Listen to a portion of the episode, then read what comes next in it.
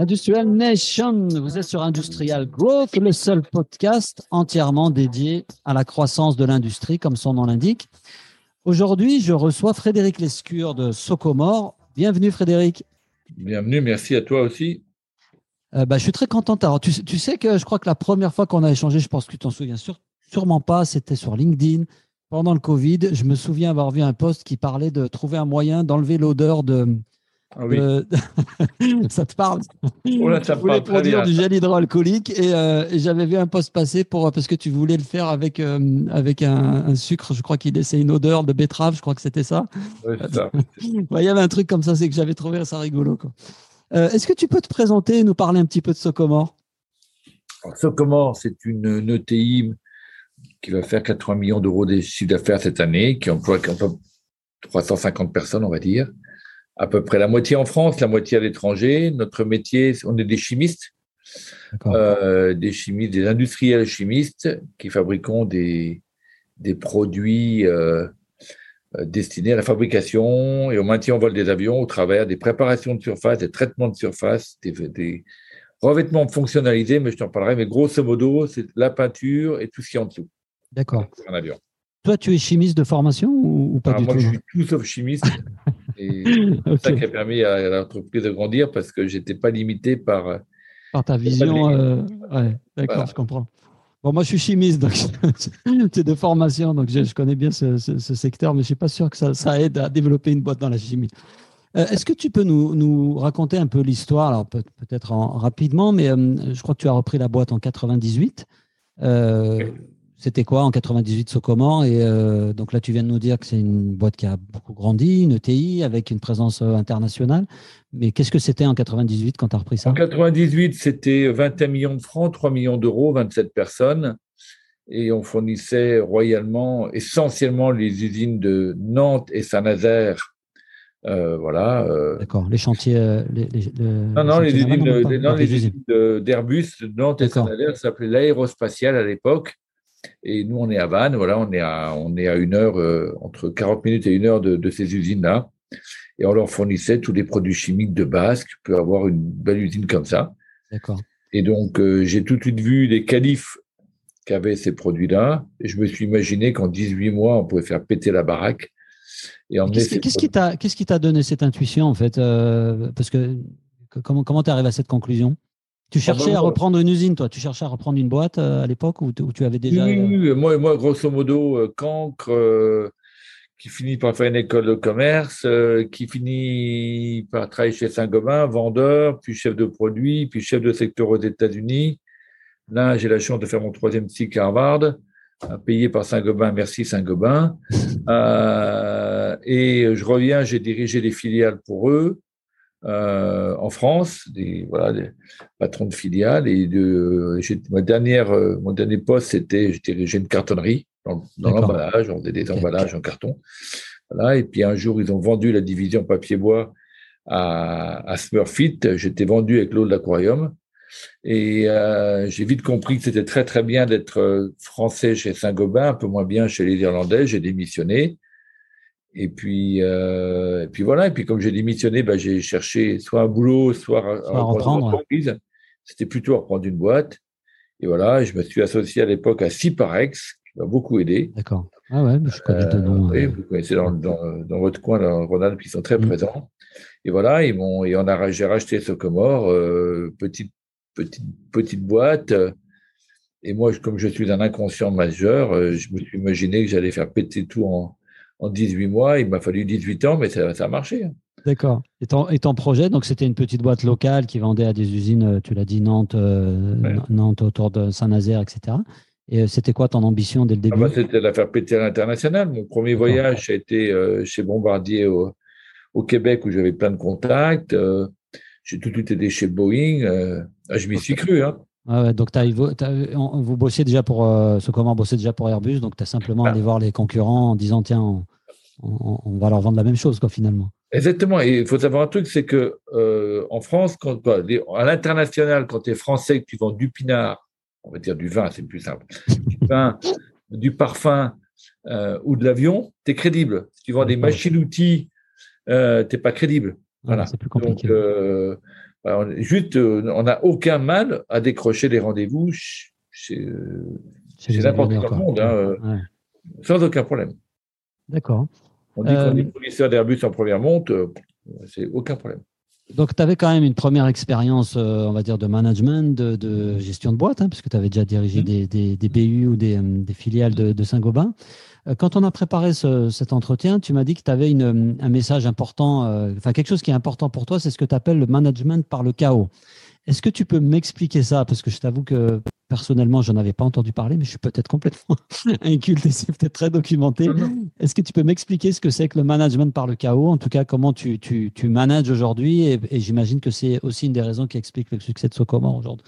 Aujourd'hui, aujourd'hui, il faut savoir que dans toute entreprise, du moment où tu fais confiance, les gens, automatiquement, ils ont une pression de folie. Parce que personnellement, je fais confiance par défaut. Dire, euh, première seconde, tu rejoins l'équipe Socomore, tu as 100% de ma confiance, je ne me pose pas de questions. Alors, je suis, bien évidemment, les juniors, on les surveille, on, va, mm. on évite qu'ils implosent au premier virage, mais par défaut, on fait confiance.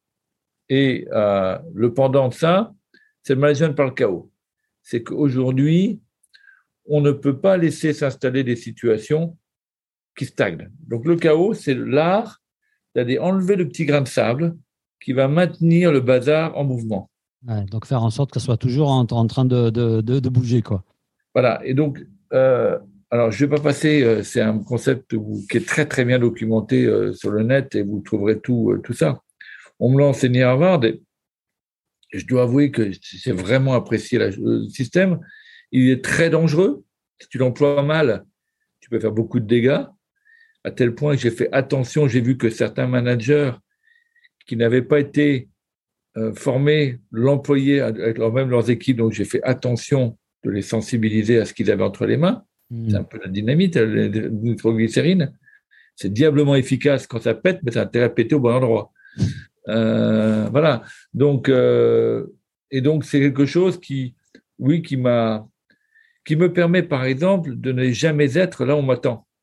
Il faut toujours être là où on t'attend pas. Par exemple, ça, c'est un des principes bases du chaos. Dire, euh, euh, et donc, euh, et le chaos, finalement, c'est qu'en n'oublions pas que le, la stratégie, stratégie du chaos, c'est ce qui a, permis à la Terre de, d'être ce qu'elle est aujourd'hui. Donc, c'est, le chaos, de, du chaos sort la valeur ajoutée, sort toutes les bonnes choses, si c'est bien employé. Mais, ça veut dire que tu dois. enfin, après, je, encore une fois, je ne suis pas familier de cette, cette, notion, mais ça veut dire que quoi, tu, tu as pas de, de, Tu dois laisser un peu les choses se, se faire toutes seules. Ça veut dire que tu as moins de visibilité, c'est moins programmé. C'est ça que ça veut dire derrière? Tu as moins une vision euh, très structurée des étapes, de ce que tu veux construire, et du coup, tu laisses un peu les choses se faire toutes seules? comment ça se déploie, en fait, concrètement, quand tu, quand tu lances ça? Le problème, c'est qu'on n'a pas, on n'a pas trois heures, donc c'est, je pas. Euh, ce qui est certain, c'est que personnellement, je suis très peu structuré et je suis plus, peu structurant. Donc ça correspond aussi à ta personnalité de, ah bah dirigeant, quoi, de laisser les gens un petit peu faire euh, entre guillemets comme ils le sentent en leur faisant confiance, quoi. Mais moi, je m'entoure autour de. Moi, j'adore dans mon concept du management par le chaos, il y a aussi un pendant qui est très important, c'est que je m'entoure de chieurs bienveillants ou de chieuses bienveillantes et le bienveillant est aussi important que le premier mot. Hein. Euh, pourquoi? C'est des gens qui, qui c'est pas des bénis oui oui, ils vont te dire ce qu'ils pensent, ils vont te, ils vont te dire là tu te plantes, là il y a un mur qui arrive. Et puis s'il faut, comme ils sont, alors ils vont être très chieurs parce qu'ils vont te le dire violemment, mais ils vont le dire au moment mmh. avec le plus de bienveillance possible. Et voilà, donc aujourd'hui, euh, et eux, ils sont, et je m'assure aussi d'avoir des gens autour de moi qui sont structurants. Voilà, c'est des, c'est le yin et le yang, c'est toujours avoir. Il y, a le grand principe du chaos, et puis derrière, il y a quand même un peu de, de, gens qui vont euh, être les garde-fous ah de, tout ça. Quoi. Ok. Oui. Et donc, tu, tu, tu m'expliquais que du coup, ça maintient, euh, ou en tout cas, ça, ça, crée beaucoup de pression sur les équipes. Euh, est-ce que peux-tu nous, nous, expliquer ça? Comment tu gères justement le fait que on a ta confiance, on a beaucoup finalement de liberté et on peut un peu agir et faire, faire nos preuves, mais euh, comme tu le disais, c'est, euh, ça peut être très stressant, ça peut générer beaucoup de, pression. Comment on, arrive à, à, trouver le pendant de tout ça quoi? Bah, Le gros avantage, c'est quand j'ai maintenant 27, 25 ans à la tête de ce Comore, Et le, le, accepter l'erreur, le droit à l'erreur chez nous. Le droit à l'erreur, c'est une réalité chez nous. Et c'est documenté. Dire aujourd'hui, les il y a des, j'ai plein d'exemples de gens qui ont eu leur chance du droit à l'erreur. Et même pas qu'une fois, deux fois, sans aucun problème. Même voire trois fois. Hmm. Euh, on dit. Euh, l'enjeu aujourd'hui, c'est d'accompagner les équipes pour qu'elles puissent construire sur leurs erreurs.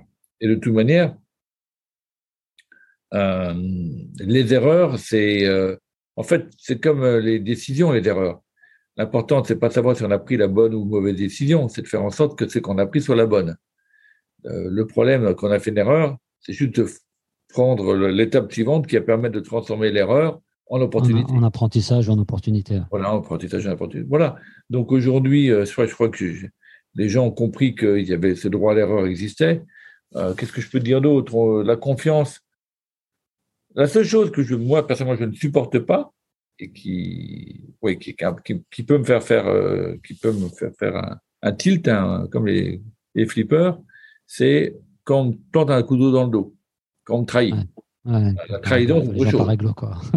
Voilà, la Mais euh, la trahison n'a rien à voir avec l'erreur. Hein. c'est clair.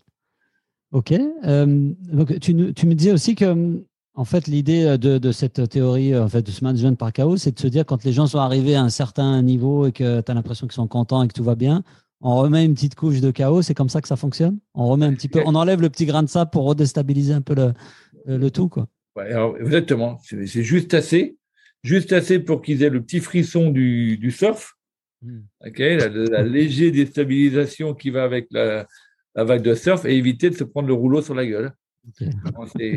C'est bien résumé, je mettrai ça en titre. c'est un peu ça. Hein, c'est trouver l'équilibre subtil. Alors, euh, ce comment ça s'est développé beaucoup à l'international très tôt. En fait, dès le début, c'est ça que tu as apporté finalement. C'était une boîte très localisée, très franco-française, et très vite, tu as apporté cette dimension internationale. Euh, au-delà d'aller frapper chez Bombardier ou chez les gros, euh, les gros fabricants d'avions ou d'aéronautique, c'est quoi ta technique pour aller développer une boîte comme Socomore à l'international? Vous êtes présent dans combien de pays aujourd'hui? On est présent dans une trentaine de pays. On a, on a huit usines à l'étranger. Voilà, on en a deux aux États-Unis, euh, une à côté de Los Angeles à Tacoma, une à côté de Fort Worth, on a une à Vancouver. On est, on a malheureusement dû fermer Montréal et j'ai revendu Sao Paulo pendant la crise. On en a trois en Europe, quatre en Europe même. On a une à Shanghai, voilà. D'accord. Et, et, donc euh, aujourd'hui, bah, d'abord c'est quoi l'international? Moi, je suis le, je suis le commercial en chef de Socomore. En tout cas, ça a été mon rôle pendant des années. Donc, bien évidemment, j'ai laissé euh, Socomore s'occuper de Socomore en France et moi, je suis parti tout de suite à l'international. Euh, donc, la première chose à prendre, c'est un billet, il faut y aller. Hmm. Euh, et il y a, y, a, trois grands principes qui ont régi mon, oui, mon, ma manière de me développer. Je fais confiance aux partenaires, je trouve un partenaire même si c'est un confrère, un, concurrent sur quelques puissants, j'hésite pas. Je fais confiance et à ce jour, personne ne m'a trahi. Je n'ai que à me réjouir de ces décisions. Et je me suis associé, mais avec vraiment tout le monde. Et je crois que j'ai coutume de dire que Tocoman, c'est le champion du monde des deals polyformes. tout est possible du moment que c'est légal. Tout est possible. Mais tout repose, c'est toujours un peu ton, ta règle finalement, comme pour le management de tes équipes, c'est que tu fais confiance a priori, tu vas ah pas te faire des, des, des, nœuds dans le, cerveau pour dire ce qui va me, me, la faire à l'envers, etc. Et puis tu y vas avec le partenaire, quel que soit le partenaire. Quoi. Finalement, tu, une fois que tu l'as choisi, tu. Alors, voilà. Après, comment je le choisis? Le choisis, ben, j'ai Alors, moi, j'ai un truc que j'appelle le réseau breton, c'est un truc ultra low cost hmm. dans n'importe quelle ville du monde, mais n'importe quelle. Il y a des Bretons. Il y a une crêperie. Il y a une crêperie. Et à la crêperie, il y a toujours une crêperie dans la ville où il y a l'amicale des Bretons. D'accord. Donc, tu identifies la crêperie qui héberge l'amicale des Bretons. Quoi. Voilà, tu vas dans cette crêperie, tu dis des maths, tu rentres. Donc, déjà, en disant des maths, tu dis ce que tu. Donc, s'ils ne comprennent pas, c'est que ce n'est pas là qu'à l'amicale. D'accord. Et euh, Alors, moi qui ne suis pas breton, ça veut dire quoi des maths? Pardon. Ah, bonjour, salut. Bonjour, d'accord, en breton. tu vois, j'ai appris un truc. Et euh, Kenavo, au revoir? Voilà. Ok. Euh, je ne suis pas breton non plus. J'ai appris ces deux mots-là. Et tu n'es pas breton en plus. Ah moi, je ne suis pas breton du tout. C'est là, là, que tu as été fort. Quoi. Parce que moi, je pensais qu'il fallait être breton pour, pour faire du business avec les bretons. Quoi. Non, non, on est pas, je ils, m'ont adopté. Ils, ils, étaient gentils avec moi, ils m'ont adopté. Et euh, voilà, donc on, on, rentre et donc on, on demande, on, on, devient membre de l'amicale locale qui doit coûter royalement l'équivalent de 2-3 euros peut-être parfois 5 euros. Donc, je suis adhérent de près une cinquantaine d'amicales dans le monde, de Ulaanbaatar à Sydney, en passant par Shanghai, Los Angeles, euh, Sao Paulo, et voilà. Et instantanément, tu as la liste des adhérents. D'accord, ok. Les gars qui adhèrent, c'est des, des, Bretons qui sont de première, deuxième ou troisième génération. C'est tout. Il y a des médecins, il y a des avocats, il y a des entrepreneurs, il y a des, il y a des boulangers, il y a, des, il y a plein de choses. Mais dedans, tu as, ta liste. Tu as les hmm. numéros de téléphone, tu as les mails, et tu as ton réseau. Tu prends l'avocat. Bon, bah, tu, tu, tapes deux, trois trucs sur Google pour vérifier qu'il n'a pas de truc au cul. Voilà. Euh, et ça marche. Bon, a priori, il n'y a rien. Euh, tu l'appelles. Il se fait en français. Euh, il, te fait, il te fait ta société locale il te dit que ça prend trois jours et ça va coûter. Voilà, c'est tout est Du coup, tu, travailles comme ça un peu sur, euh, sur cette base de réseau. Et, puis voilà, et après, euh, je lui demande, je trouve un partenaire, je lui demande de, en tout cas, je construis. Tu as sérieusement développé Socomore comme ça, en fait. C'est pas, ah ben, pas, pas une blague, quoi. Tu as vraiment. C'est pas des euh, blagues. non, non, c'est pas des blagues. C'est juste incroyable. Ça marche très bien. Et tu fais confiance et, et ça, ça construit. Et puis parfois, euh, parfois, tu fais de mauvaises rencontres, mais globalement, j'en ai fait très peu. D'accord. Très, très peu. Et euh, voilà. Et puis, euh, et puis on a, j'ai, signé des accords avec des partenaires. J'ai créé une association qui s'appelle Aerochemicals. Donc, c'est les fournisseurs de l'aéronautique dans, dans, le domaine de la chimie. chimique. et je l'ai créé, créé comment? Je l'ai créé en 2001 lors d'un salon aux États-Unis où j'étais super fier de présenter comment j'avais pris un super stand de 3 mètres carrés et j'allais bien sûr faire péter tout. Et euh, je me suis tout de suite aperçu que merde, il y a d'énormes géants comme 3M, PPG, BASF, Enkel qui étaient présents. qui vont peut-être pas me laisser grossir comme je voulais. Donc j'étais voir tous mes confrères sur le, euh, on est du genre un salon où on est 2000. Euh, hein, c'est pas le petit salon, il s'appelle le MRO. Donc j'avais au moins une cinquantaine de confrères dans mon métier. J'étais les voir un par un avec mon accent de Frenchy. Je leur ai expliqué mon truc. Ils m'ont dit mais c'est pas possible, on est concurrents. Je dis concurrents à quoi? 5%, 10% Ils disent oui. Bah, ça nous laisse 90% pour travailler ensemble. Et aujourd'hui, on a une vingtaine de, plus que ça, on a 25 membres dans l'aérochimique du monde entier. Et finalement, c'est un super business club où on s'aide. Et puis vous, envoyez du business sur, euh, sur euh, un local, etc. Et parfois, on est marginalement concurrent. Il faut juste avoir l'intelligence de gérer ce petit marginal. Et puis c'est tout. Et on, et on s'aide et on va très vite. Et aujourd'hui, j'ai créé beaucoup de business avec ces gens-là. On a créé des usines. On a ensemble. On a, voilà. En tout cas, ça, c'est majeur. Donc voilà, des partenariats, des deals polymorphes. La confiance, et ça part, et ça part d'un réseau low cost, le réseau breton. Quoi. voilà. ok, super. Euh, et du coup, donc euh, aujourd'hui, tu as des usines un peu partout. En ce moment, c'est, euh, on parle beaucoup de réindustrialisation, de produire en France, etc. C'est quoi ton avis, toi, sur, sur cette question quoi, Pour toi, qui, est, qui a une société qui, enfin, la question, tu l'as déjà tranchée puisque tu produis à l'étranger, tu as acquis des, des usines à l'étranger. Euh, c'est quoi ton avis sur euh, la capacité de la France à, se réindustrialiser? Je ne sais pas s'il reste encore beaucoup de chimistes ou d'usines chimiques en France. Je n'ai pas une vision précise du. Alors, il y a beaucoup de chimistes en France et il y a beaucoup de capacités de R&D chimique en France et pharmaceutique. Pourquoi? Parce qu'on a un truc absolument fabuleux en France qui est euh, le crédit d'impôt recherche. recherche, le CIR. C'est juste un, un truc fabuleux. Ça, tu l'as pas vu, il n'y a, pas d'équivalent dans d'autres pays. Le Québec, qui a un truc presque, mais pas aussi bien, presque similaire. Euh, non, non, c'est unique au monde. C'est juste euh, merveilleux. Ça remplace, dire le, les Américains, ils ont le Pentagone qui, qui en est ouvert, hmm. et nous, on a le CIR. Mais c'est aussi efficace. Hein.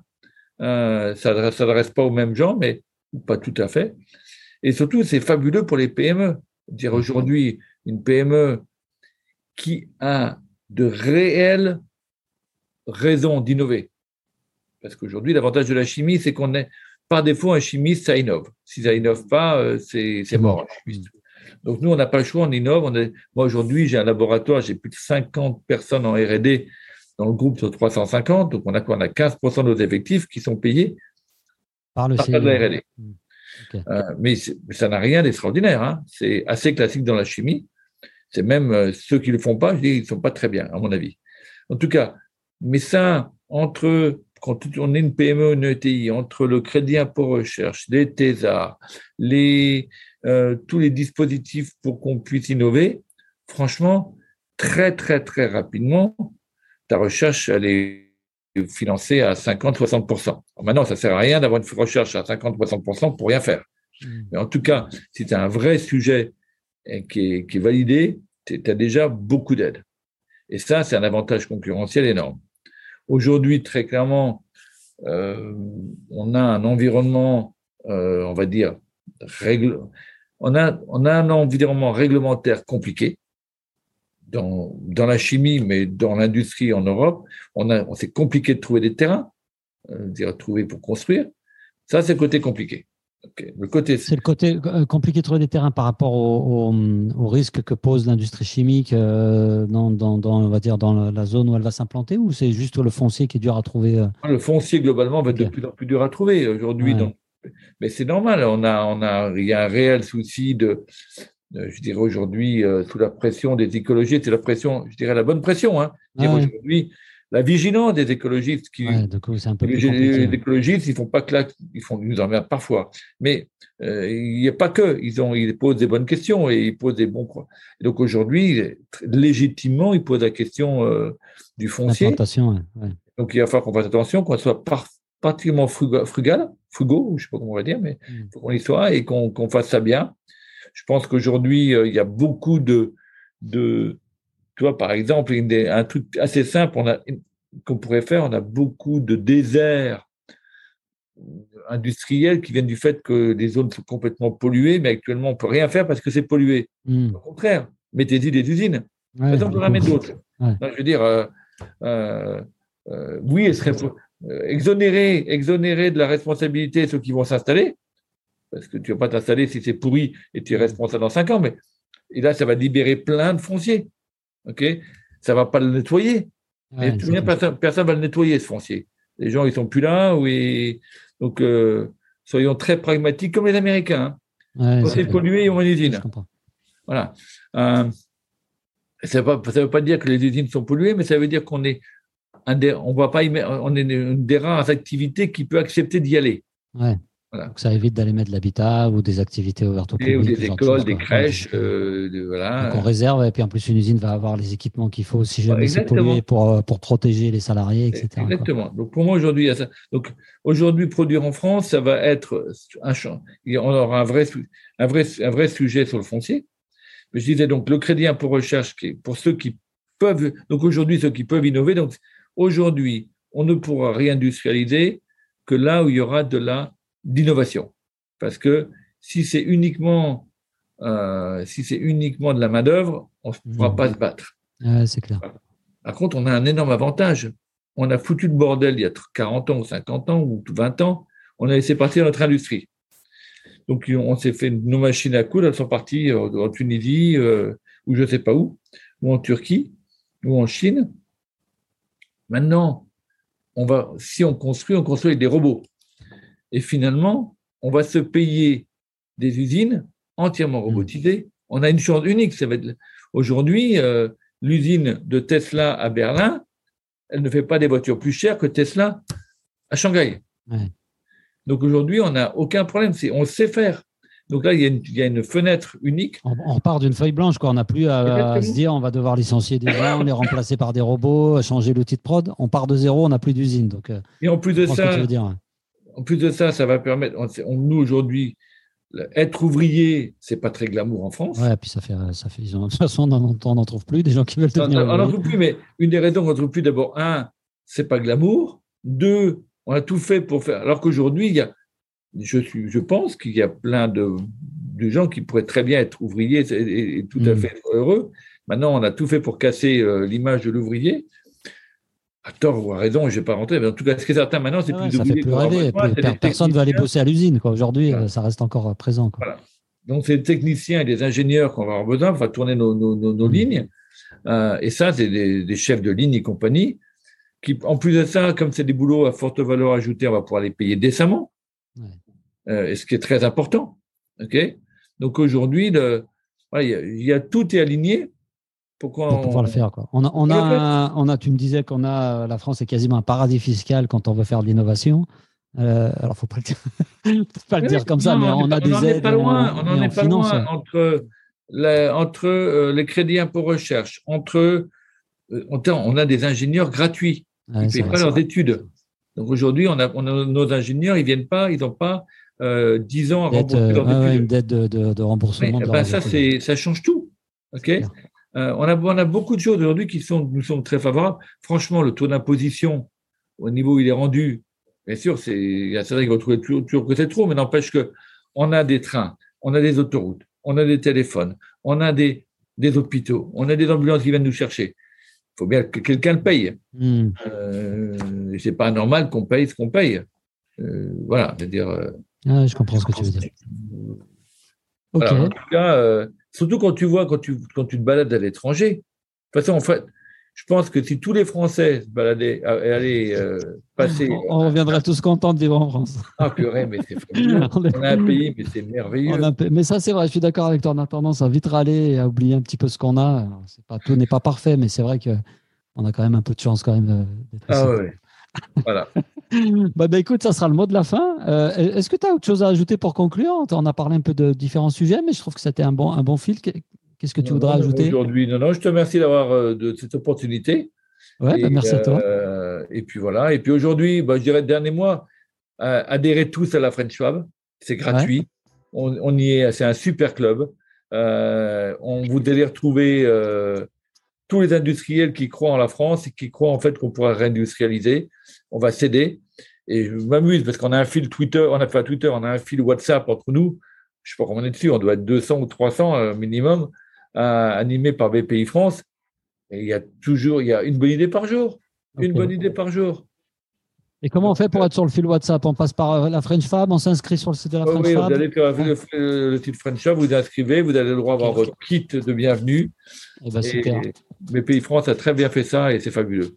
Voilà. Euh, Frédéric, merci beaucoup. C'était un très très bon épisode. J'ai adoré échanger avec toi. Chers auditeurs, vous nous retrouvez sur toutes les plateformes de podcast, évidemment, euh, Spotify, euh, Deezer, euh, YouTube, etc. Et je vous dis à très bientôt pour le prochain épisode. Salut.